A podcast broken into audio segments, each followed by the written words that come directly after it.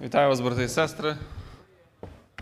Сьогодні буде дуже цікаве місце. Це є Євангелія Матфія, 17 розділ. Є такі місця, це одне з них. Коли, коли їх вже розумієш, тоді, коли почав про них думати. А на рахунок імперії, то одна імперія зараз пробує втекти з музею. Ми читаємо з вами Матвія, 17 розділ із 22 вірша. І до кінця цього розділу. Матвія, 17 розділ з 22 вірша до кінця цього розділу. Коли пробували вони в Галілеї, то сказав їм Ісус: Людський син буде виданий людям до рук, і вони його вб'ють, але третього дня він воскресне, і тяжко вони зажурилися, це учні. Як прийшли ж вони в Капернаум, то до Петра підійшли збирачі дедрахм на храм та й сказали: Чи не заплатить ваш учитель дедрахми? Він відказує, це Петро. Так. І як він увійшов додому, то Ісус попередив його і сказав: Як ти думаєш, Симоне, царі земні з кого беруть мито або податки? Від синів своїх чи чужих? А як той відказав від чужих, то промовив до нього Ісус, тож вільні сини. Та щоб їх не спокусити, піди над море та вудку закинь.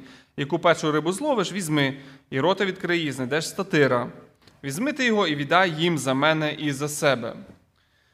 22 вірш. З 22 вірша Христос проголошує, Він знов проголошує свою місію свого приходу. Він прийшов, аби померти, померти заради викуплення людства.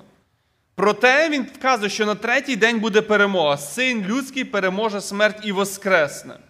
Важливо тут зауваж... зауважити таку деталь. Я хотів якраз вас запитати. В цьому тексті сказано, що він буде виданий людям до рук. Христос буде виданий. І в- коли ви читаєте Писання, ви замітите, що це слово по-різному використовується. В цьому місці, коли ви дивитеся, як ви думаєте, його хто видасть людям до рук? Оце місце. М? Люди видадуть людям до рук. Окей? Ще? Є, є місце, що люди видадуть, так, є. Ну це не це. Ще є. Є сказано Юда, так? Юда його зрадив видасть. Є люди його видадуть. Ще хто сказано?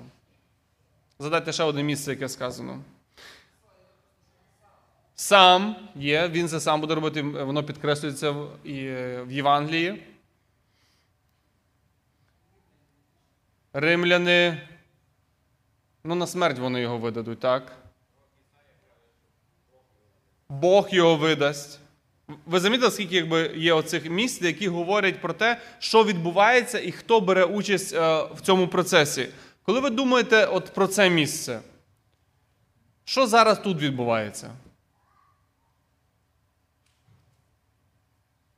Я вам скажу свою думку. Я думаю, що воно те саме, те саме говорить, що говорить і е, для нас е, в дії святих апостолів. В дії святих апостолів, якщо читаєте другий розділ, там сказано такі слова. Тож того, що був виданий, це Христос, Він був виданий певною волею та передбаченням Божим. Ви руками беззаконників розп'яли. Ми можемо по-різному думати. І ви бачите, є різні місця. Є місце Юда видав, є люди видали, є він сам це зробив. Є сказано, що Бог Отець це, Бог Отець це зробив. Я думаю, що в даному випадку, коли сказано людський син людям буде виданий, він людям, як загальна маса, оцей, він їм буде виданий. Є тільки одна особа, яка може їм видати. Це є, це є Бог, це є Бог Отець. Це його, його план в тому, щоб син постраждав. Христос мусить, мусить постраждати, або є оце божественно, божественне Він мусить, Він буде виданий а, людям до рук. Наш текст він говорить про те, що син буде виданий на волю людей. Виданий ким?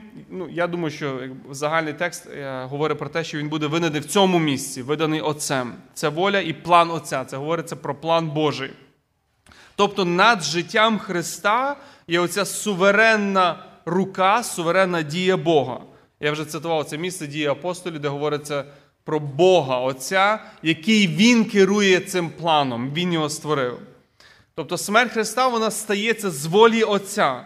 І от коли ми почнемо думати, ми ми почнемо думати про своє життя, про своє спасіння, ми повинні, ми думаємо про Христа, ми повинні також думати і про Отця, тому що ми спасенні, ми спасені, тому що Отець захотів нас спасти.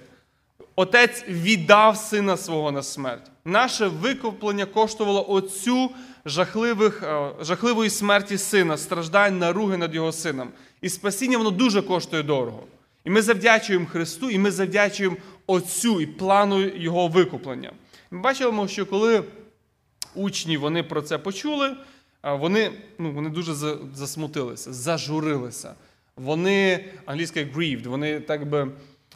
Така настільки журба стала, як як хтось якби помер, правда? От Померла людина, оця журба, дуже сильне внутрішнє переживання і журба.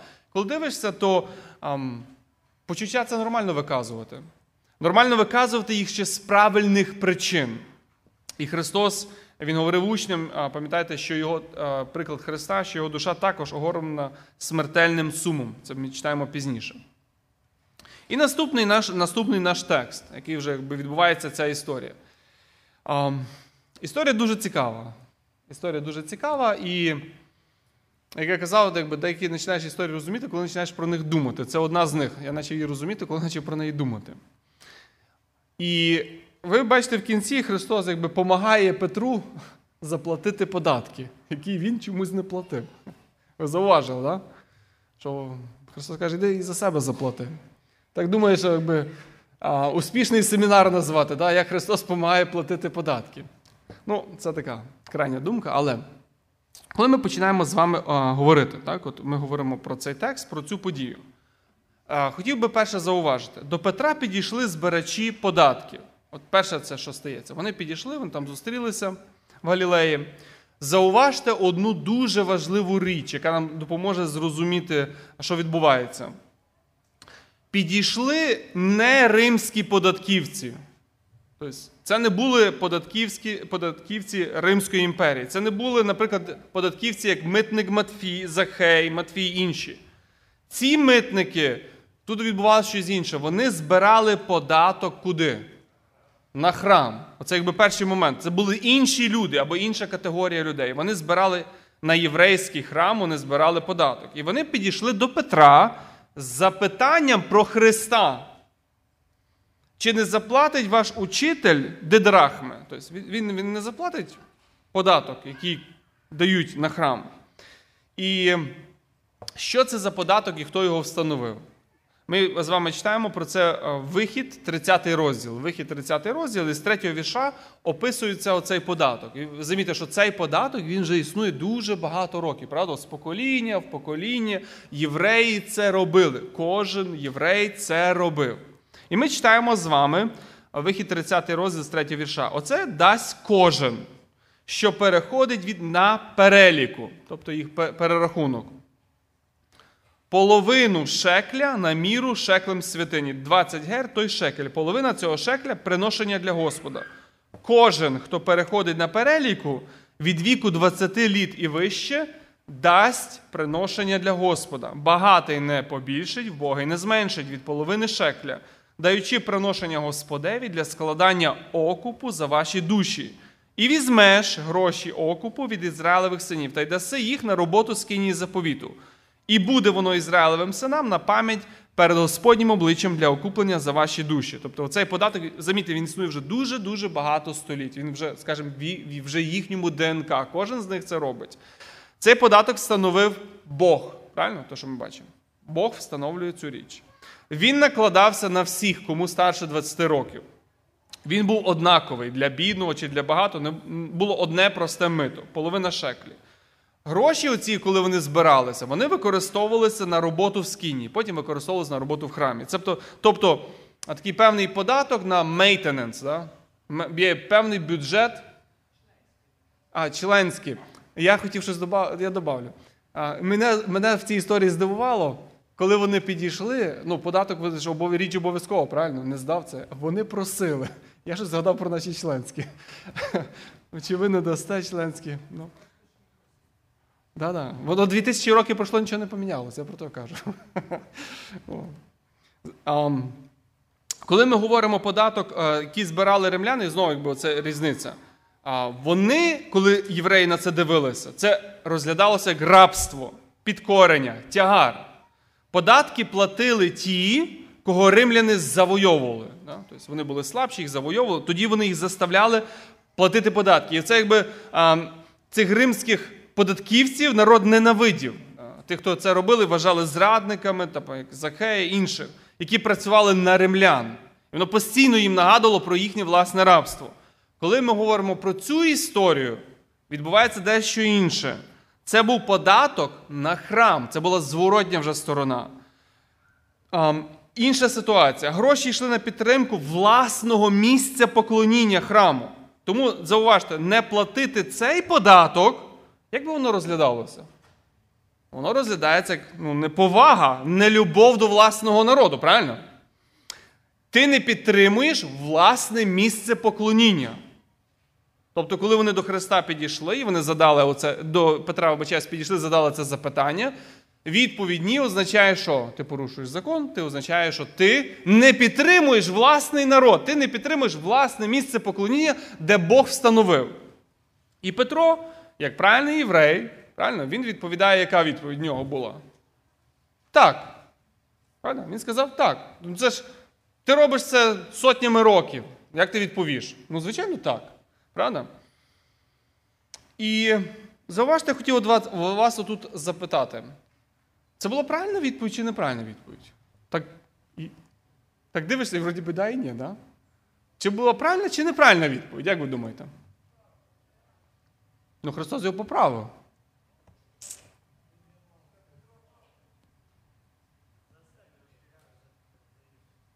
Хм? Ну, Петра він теж сказав, то за себе і за мене. Тобто він його включив. Може не платити. То правильно чи ні? Як ви думаєте, в чому була правильна, а в чому була неправильна відповідь його? Де було оце, де було це опущення?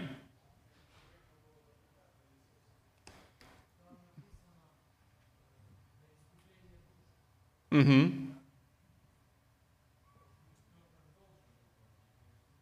Петр должен, Ісус нет. Ну він Петра сказав, він включив Петра, що Петр теж може не зовсім должен. Ви ви замітили, да? що від, щось відбувається дуже таке інтересне, яке якби в них сотнями років воно не відбувалося ніяк. От не відбувалося цього питання.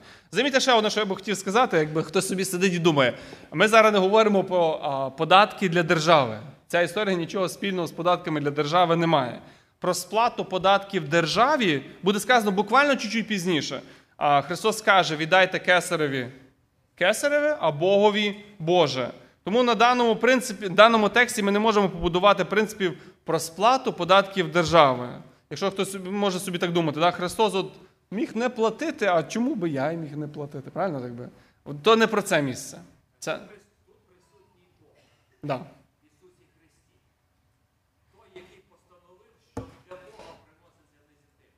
Угу.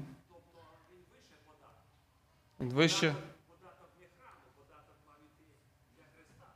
мав бути для Христа. Угу.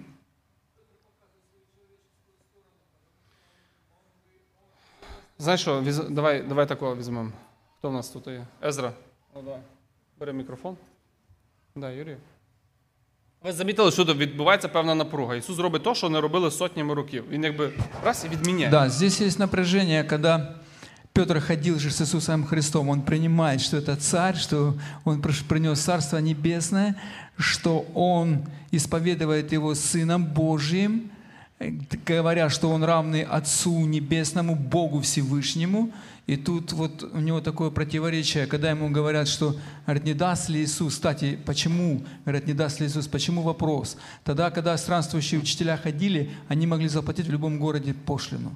И к нему подошли просто в Капернауме и сказали, не дашь ли ты здесь, в храм, на храм, деньги? Но не, суть не в этом. И Петр по своей человеческой природе, по которой я точно так же часто очень делаю, да, зная Бога, зная, ходя с Ним, вот, вот, я, и вот я хожу с Ним, я говорю, конечно, даст. Забывая, что сам-то Бог сказал это, как вот только что Владимир сказал, mm. да, ну, сам-то Бог сказал, это Он дал постановление, с Ним ходит Бог, Он ходит Сыном Божьим, и в это же самое время проявляется человеческая сторона Его, Петра. Я вот в этом, я это вижу. Окей, ну я я поняв і не зовсім якби. Мгм. Дивіться, оце е, дуже цікаво. Якби Петро відповідає так. І він це правильна відповідь. Кожен єврей би так відповів. Це робилося сотнями років. Це записано. Ми, ми тільки що прочитали вихід. Наказав це Бог, кожен робив по переліку. Яку тобі ще відповідь дав? Так, звичайно, так, правильно. Це є правильна відповідь. Так, мабуть, правильно, але вона не зовсім була правильна. І коли, Хрис... коли Петро, він правильно відповів, але коли він приходить додому, зауважте, український текст дуже гарно це підмічає. Христос його попереджує. От він а, ще нічого не відбувалося, що там Петро десь якби відповідав. І Петро не задає запитання Христу, а, чи то я правильно зробив, чи неправильно. Правильно зробив, тому що так всі робили. Христос його попереджує запитанням. Наш текст він використовує це слово попереди. Він задав запитання першим, ще до того, як Петро взагалі згадав про цю ситуацію. Ісус ставить, замітьте, оце відбувається дуже цікава ця річ. Ісус ставить запитання про ситуацію, він де не був фізично присутній. І він тим самим він виявляє, він починає виявляти, от виявляти, хто він є. Це щось е, мені нагадує ця ситуація подібно до, як він задав запитання Варфоломію. Він сказав йому: Я тебе бачив ще, ще раніше. Я тебе ще бачив раніше. І тут таке щось похоже відбувається. Він ставить йому запитання, попереджує його запитанням про те, що сталося, де його не було. І він ставить йому запитання. І Варфоломій, пам'ятаєте, він каже: ти, звідки ти мене знаєш? І відкривається ця природа, хто він є, що він дійсно є Божий син, як ми побачимо, і зараз скаже. І Христос ам, запитує запитання Петра. Ми не читаємо, що Петро мав намір якийсь е, розпитати Христа, чи він правильно вчинив, чи неправильно. Петра не було сумніву, так виглядає, що він зробив правильно. Христос, Христос задає запитання: царі земні з кого беруть мито або податки? Від синів своїх чи чужих? От якби так дивишся, ну, ми всі платимо податки. А чого хтось має не платити податки? Якби, Чого, якби хтось царя може не платити податки? Як, як, як це працює? Як ви думаєте? Він каже: от царі вони, вони від своїх синів не беруть. Якби, ну, вроді би нас всі платять, і в Байдена платить син чи не платить. Да? Досліджують, але платять, да? Чому вони не платили податки? Я думаю, я думаю, що на цю ситуацію ми якби дивимося з точки зору якби, монархії, того, що відбувається, да? і їхньої ситуації. Цар, імператор, монарх, він назначає податки. І ці податки накладаються на кого, щоб поповнити казну? На людей, правда? На людей. Він не буде накладати на своїх царських синів. Котрі, коли, знаєте, потрібно поповнити казну, він не кличе когось своїх синів і каже: так, сину, ти маєш саме старший, значить ти платиш саме більше. Значить, ми поповнили казну і так далі. Сини не платять податків.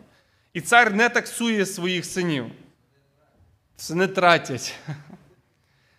Коли ми кажемо, коли ми кажемо, що ми говоримо зараз про Римську імперію, то що хто платив Рим, е, хто платив Римській імперії? В першу чергу завойовані народи, ті, кого підкорили і заставили платити. Петро знову відповідає правильно.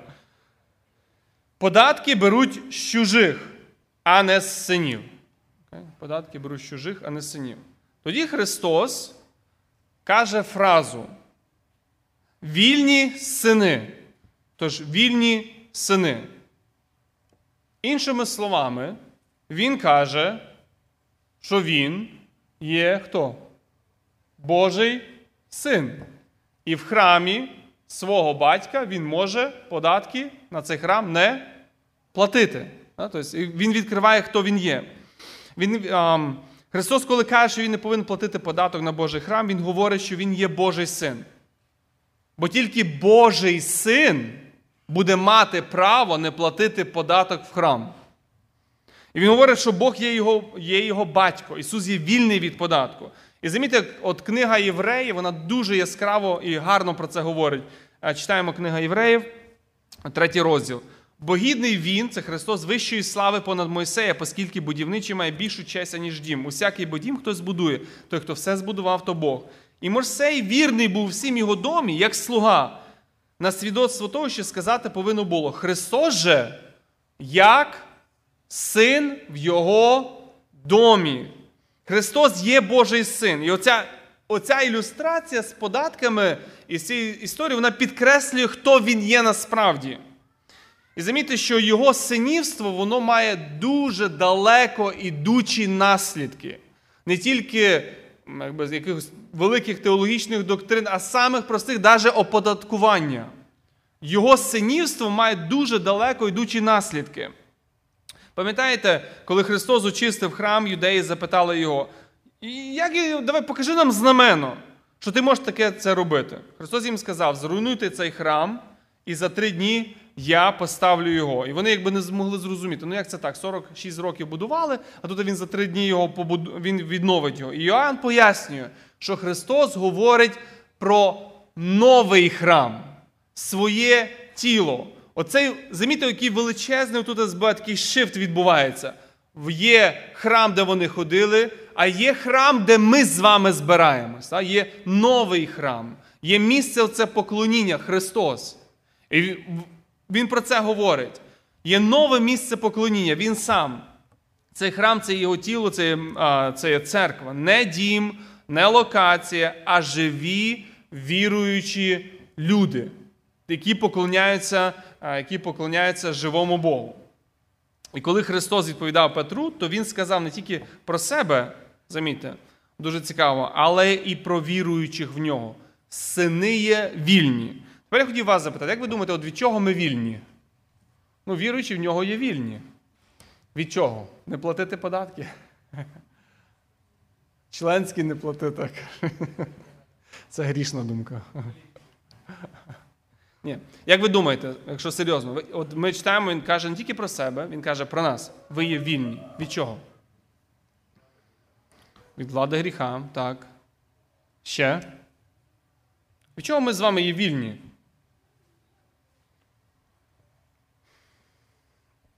Що означає, що сини є вільні? Ми не платимо за свої гріхи, так? Христос заплатив за нас. Як? Ми обязані що-то. Угу. Ну, є багато що. Мусить. Мусиш. Мусиш боротися з гріхом. Мусиш це. Мусиш це. Теж є багато. Мусиш. Замітьте, що ми знову ми не говоримо про сплату податків для держави, що ми є вільні не платити податки для держави. А, а платити мають якби тоді не віруючі. Ну, так, цей текст це не говорить. Наш текст говорить про відношення віруючих у Христа, також синів Отця через Христа до юдейських оцих податку на храм, традицій і всіх їхніх різних жертв і все інше, які інші місця, зараз немає про це часу читати, е, підкреслюють. Сини вільні не платити податки на юдейський храм. В них є інше місце поклоніння, це є Христос.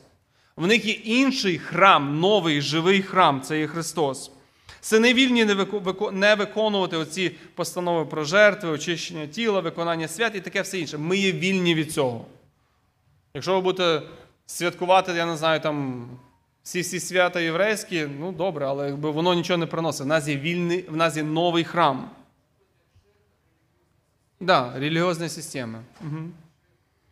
Місце зустрічі і поклоніння Богові вже не якесь особливе місце, а Христос, Він є храм. Ми поклоняємося Богові у Христі та через Христа. Церква не, церква це не, не будівля, це є люди. Місце не має вирішального значення. Церква не є приміщення. Церква ам, і в приміщенні зараз церква, і зараз церква в Україні в підвалі є церква. Це є церква.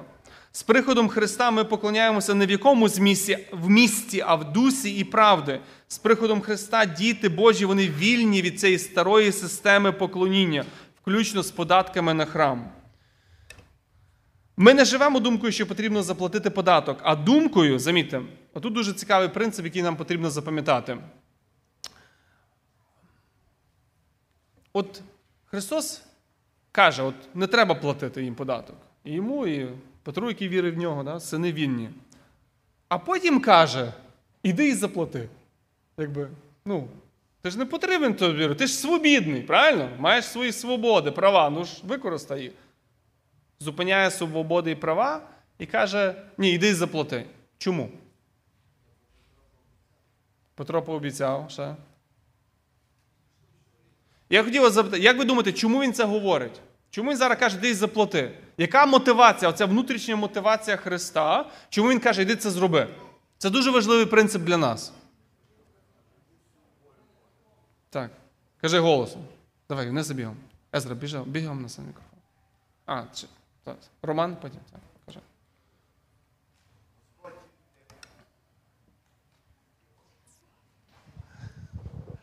Господь, як прийшов на землю, сказав, що я прийшов для того, щоб виконати усю волю Божу. Що він якраз це була постанова Божа, і е, Ісус Христос повинен був виконати і цю постанову. Окей. Чому він йому сказав, от йди тепер плати? Ну, так би ти ж маєш свободу, не плати, Петро. Я думаю, Петро. Е, Все правильно говорять брати, і я зі всім згідний. Але я ще таку просту приземлену думку скажу. Господь нас вчить і духовному життю, і земному нашому. Вчить Петра, не розписуйся за других. От якби, наприклад, я прийшов би до Сергія, твого брата, і сказав: Сергій, Віктор заплатить там на якусь там поїздку чи там що. Та, звісно, заплатить. А чого то ти? За себе можеш казати. За других не спіши, так старий заповіт вчиться, не поручайся. Ну, от я такий Це- теж урок взяв, такий земний. Це дуже гарна думка. Не так. розписуйся за других. За себе, будь ласка. Це дуже гарна думка. Тепер читаємо, зауважте оцей текст. Він каже: от він має повну свободу не платити. І це взагалі абсурдність. Він платить за свій храм, за місце свого проживання, який сам собі от він його вчинив, і він має за це платити. Він не може, він абсолютно свобідний це не робити. Він каже: іди, іди і заплати. За... Не давайте спокуси. Тепер, коли він це сказав, не давати спокуси, яка його внутрішня мотивація? От що він має зараз на увазі? Що він зараз має на увазі, коли він каже, не давайте їм спокуси? В чому спокуси? І от як воно повли- от він не заплатив податок, як воно повпливає зараз на ту ситуацію? Що далі буде, як він не заплатив податок? Їм прем'єр? Ну, він мав право це не робити, тут не було прем'єра. Тобто він тільки прем'єр в чому? От зараз він не заплатить податок. Що наступне буде? Що зараз будуть ці люди робити?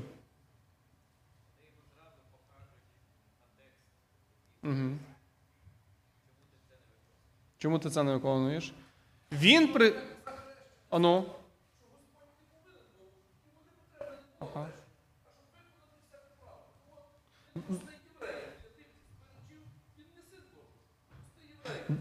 Ага. Ну, бачите, дивися, тут друга трошки причина. Тут він пояснює, щоб їх не спокусити. Він може це не робити, але їх не спокусити. А там він мусить виконати закон. А тут він міг не робити цього.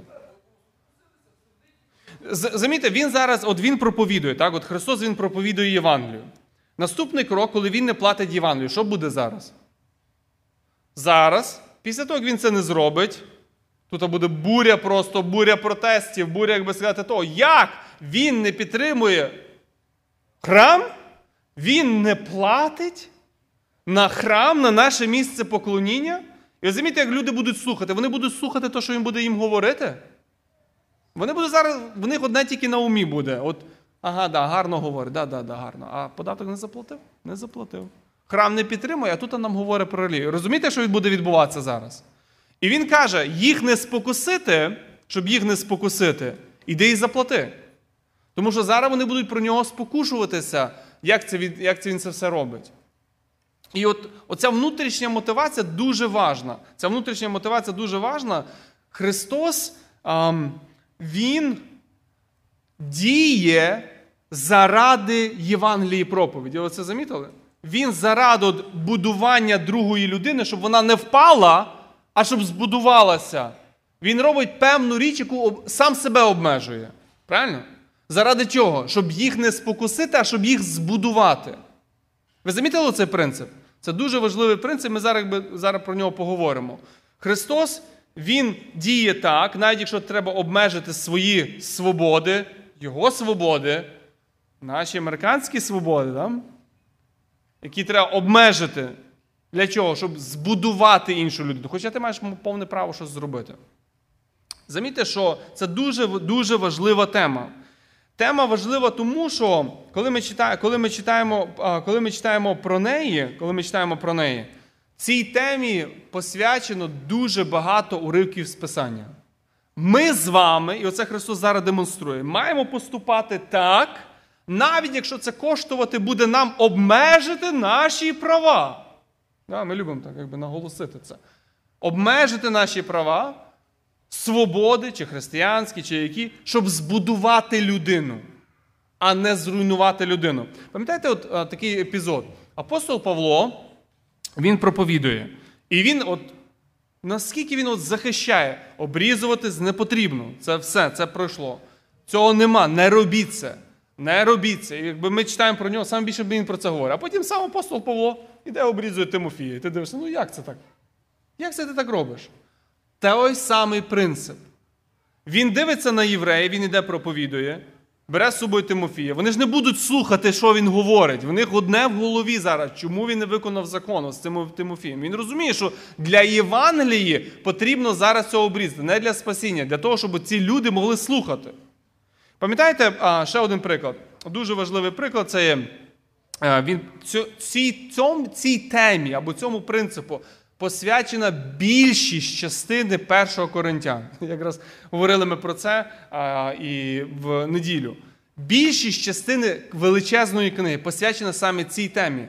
Ми з вами поступаємо так, щоб збудувати іншу людину, а не зруйнувати віру. Навіть якщо це нам буде коштувати обмежити себе і наших свобод. А, Павло, він, а, послухайте, як він пише в першому Коринтян, який деякий уривок з 9 розділу. Від усіх, бувши вільний, я зробився рабом для всіх, щоб найбільше придбати. Для юдеїв я був як юдей, щоб юдеїв придбати. Для підзаконних я був як підзаконний, хоча сам підзаконним не бувши, щоб придбати підзаконних. Для тих, хто без закону, я був беззаконний. Не бувши беззаконний Богов, я законний Христові, щоб придбати беззаконних. Для слабив я був як слабий, щоб придбати слабих, для всіх я був все, щоб спасти бодай деяких. Послухайте далі те саме, що в нашій історії відбувається. А це я роблю для Євангелії, щоб стати її спільником. Тобто, оцей принцип це основний принцип нашого тексту сьогодні. Це все, що ми робимо, ми робимо для збудування людей і церкви. І цей принцип він основний принцип у стосунках в церкві. Цьому от принципу присвячений оцей ціла, це, майже вся ця книга, перша Коринтян. Пам'ятаєте, коли він перед, перед тим він, він їм говорив, от вони там сидять, от вони покаялися, прийшли в церкву, і хтось думає, слухай, все створив Бог, правильно, всю їжу. Якщо я там буду їсти в ідольському храмі, яка різниця? Я, я Богові помолився, подякував, там свої справи рішив, пішов. Все, то ж Божа їжа. Другий дивиться на це і думає, він тільки з цього вийшов. І він спокушується. І Павло каже: дивися, ну це правильно, да. Божа їжа, Бог все створив, ти свобідний це робити. Але подумай ще про одне. То, що ти зараз робиш, ти свобідний це робити. Да? Тобі не скаже, хто що це гріх. Цьому гріха нема. Але ти зараз спокушуєш свого брата. Ти правильно це робиш? Неправильно. Завіте, от знову ці стосунки, які ми з вами маємо, вони будуються на принципі. Якщо потрібно, ми обмежуємо себе в їжі, в свободі, в правах, в американських правах, чи в церкві в правах, чи в чомусь іншому. Для чого? Коли ми бачимо, що воно послужить для Євангелії, воно послужить для збудування брата. Якщо ми бачимо, що наші права послужать, ми їх стверджуємо, да, бо ми це любимо ж робити, правильно? Послужать для руйнування або спокуси, цього не можна робити. Це є гріх. Це є гріх. І в цьому, і в цьому, і в цьому є дуже великий гріх. Всі християнські права і свободи вони керуються принципом: роби все заради збудування іншого. Роби все, що ти робиш, заради збудування іншого. І коли оця права і Євангелія зіштовхуються, да, ми вибираємо Євангелію, ми робимо заради неї. Е, Христос, будучи Божим сином, має повну свободу права не платити податок на храм. Про те, щоб не спокусити людей, тобто заради їх збудування, правильно, бо спокусити це ж заставити їх впасти. От вони впали, є певна планка, ти робиш так, щоб людина впала. А він не робить так, щоб впала, він робить, щоб її підняти. І заради людей він каже Петру: ну іди заплати, хоча він і це не робити. І далі відбувається чудо з рибою. Піди на море, вудку закинь, яку першу рибу зловиш, візьми рота відкрий і знайдеш статира. Як там в англійській сказано, ну скажіть мені, як в англійській сказано там? Що заклинити треба? Ану, ну, читаємо, що там закинути треба? У нас вудка, там трошки інакше. Ану. Що? Агук? Агук? Це що є вудка? Гачок. А ну, ви ловите рибу. Ну скажіть, на що ловимо рибу? На хробака ловимо рибу, на ще що? На хліб, хто там в Україні ловить? Хлопці, да? На що там? Всякі. Да, да, на динаміт, ні. Ловимо рибу, да? Хто, хто з вас, а ну підніміть руку, хто з вас на гачок ловить рибу? І ви побачите. На гачок. Ні, на гачок. І ви Постав, закинув гачок і все. Скільки ви там будете там сидіти? Хотів би я побачити таких. Замітьте, дуже, дуже інтересний от, англійський переклад, дуже цікаво це передає. Іди закинь гачок. А, хотів ще от, а, вас а, запитати. Ви дивимося зараз про це чудо, да? от, просте дуже таке чудо, здається. Що воно вам говорить про Бога? Що говорить це чудо про Бога? От віди, закинь рибу, закинь першу рибу зловиш, відкрий, там будуть гроші. Візьмеш, заплатиш. Що, що про Бога? Що вам це чудо, коли ви дивитеся про Бога? От хто він є? Як він діє в цій ситуації? Що він робить в цій ситуації? Хто він є взагалі? Всевладний Бог. Чому?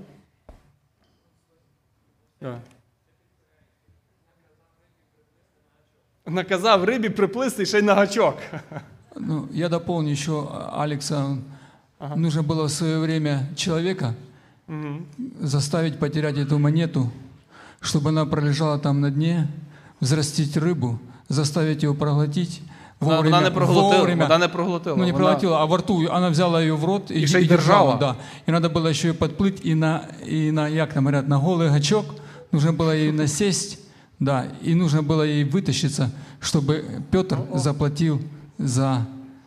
Льоня має за щось храм. інтересне. А Ну давай. Кажи. О.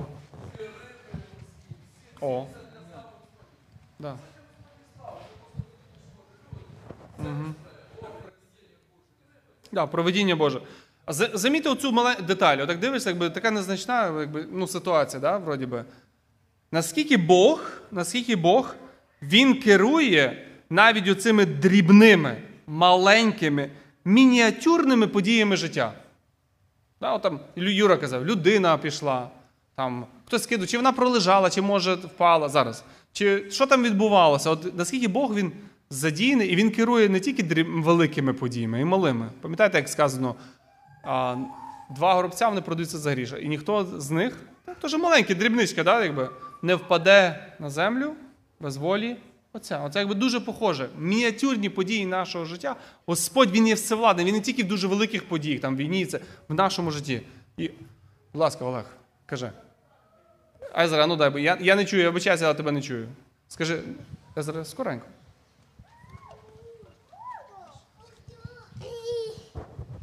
У мене є запитання. Кажи. А чого Петро, коли Христос йому сказав закинь невода, він сказав: О, ми цілу ніч працювали, там буду закидати. А тут пішов і на голий гачок закинув рибу ловити, як він професійний рибак. А ну ти, ти кажи відповідь, якщо ти задав запитання.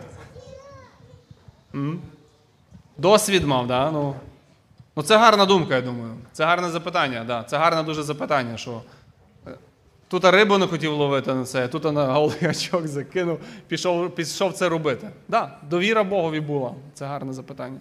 І замітьте, от я хотів, щоб ми, от, ми зараз будемо молитися, але побачили от Бога, який працює. І Господь він робить речі, які планує багато, багато може років наперед. Він планує і планує не тільки великі речі, мініатюрні деталі життя він планує. І він їх робить. Тим більше Господь задіяний в нашому житті, цих всіх дрібницях, всіх дрібницях нашого життя. Що це говорить про Бога? Що Господь він дійсно є всевладний, він, він своїм проведінням він, а, він а, керує мініатюрними подіями нашого життя. Петро переконується в словах Христа, і він дійсно проявляє, як е, Олег зауважив, проявляє віру в тому, що він іде і ловить рибу, і платить податок за себе і за Христа. Христос не зобов'язаний був платити податок. Петро, я не знаю, чого він, де він опустив, що не платив податок. Ну, ще один такий був мінус, але не платив податок. Проте, коли ми, коли ми дивимося, я думаю, що можна так сказати, коли ми дивимося на це місце, коли людина вона бажає поступати по цьому принципу. Так? От Петро ж захотів поступити по принципу не спокусити іншого, збудувати інш, віру інших, правильно? Хоча він не дуже тих фарисеїв любив, але згодився це зробити. Коли людина от вирішає да, от, іти за Богом, по його принципах, жити за, а, йти за ним заради любові, да, заради цієї божественної любові до цих людей, які, можливо, цього не заслуговують, чи як поступити все-таки, того, щоб їх збудувати, Бог починає дуже інтересні речі робити в житті. Ви замітили, як він починає забезпечувати. Думаю, що ну так, я думаю, що так можна сказати. Я не думаю, що можна сказати, що кожен раз, як нам треба платити за щось, треба йти ловити рибу. Тому ми, ми з вами, коли ми підсумовуємо, ми дивимося і ми бачимо Христа, ми бачимо це божественність Його, далеко йдучі ці наслідки Його синівства, хто Він є. Ці свободи, які він дарував нам, але даруючи ці свободи нам, він, він для нас і поставив певні якби, умови, що ти маєш ці свободи використовувати в любові, збудування інших, не їх руйнування, а для збудування інших людей.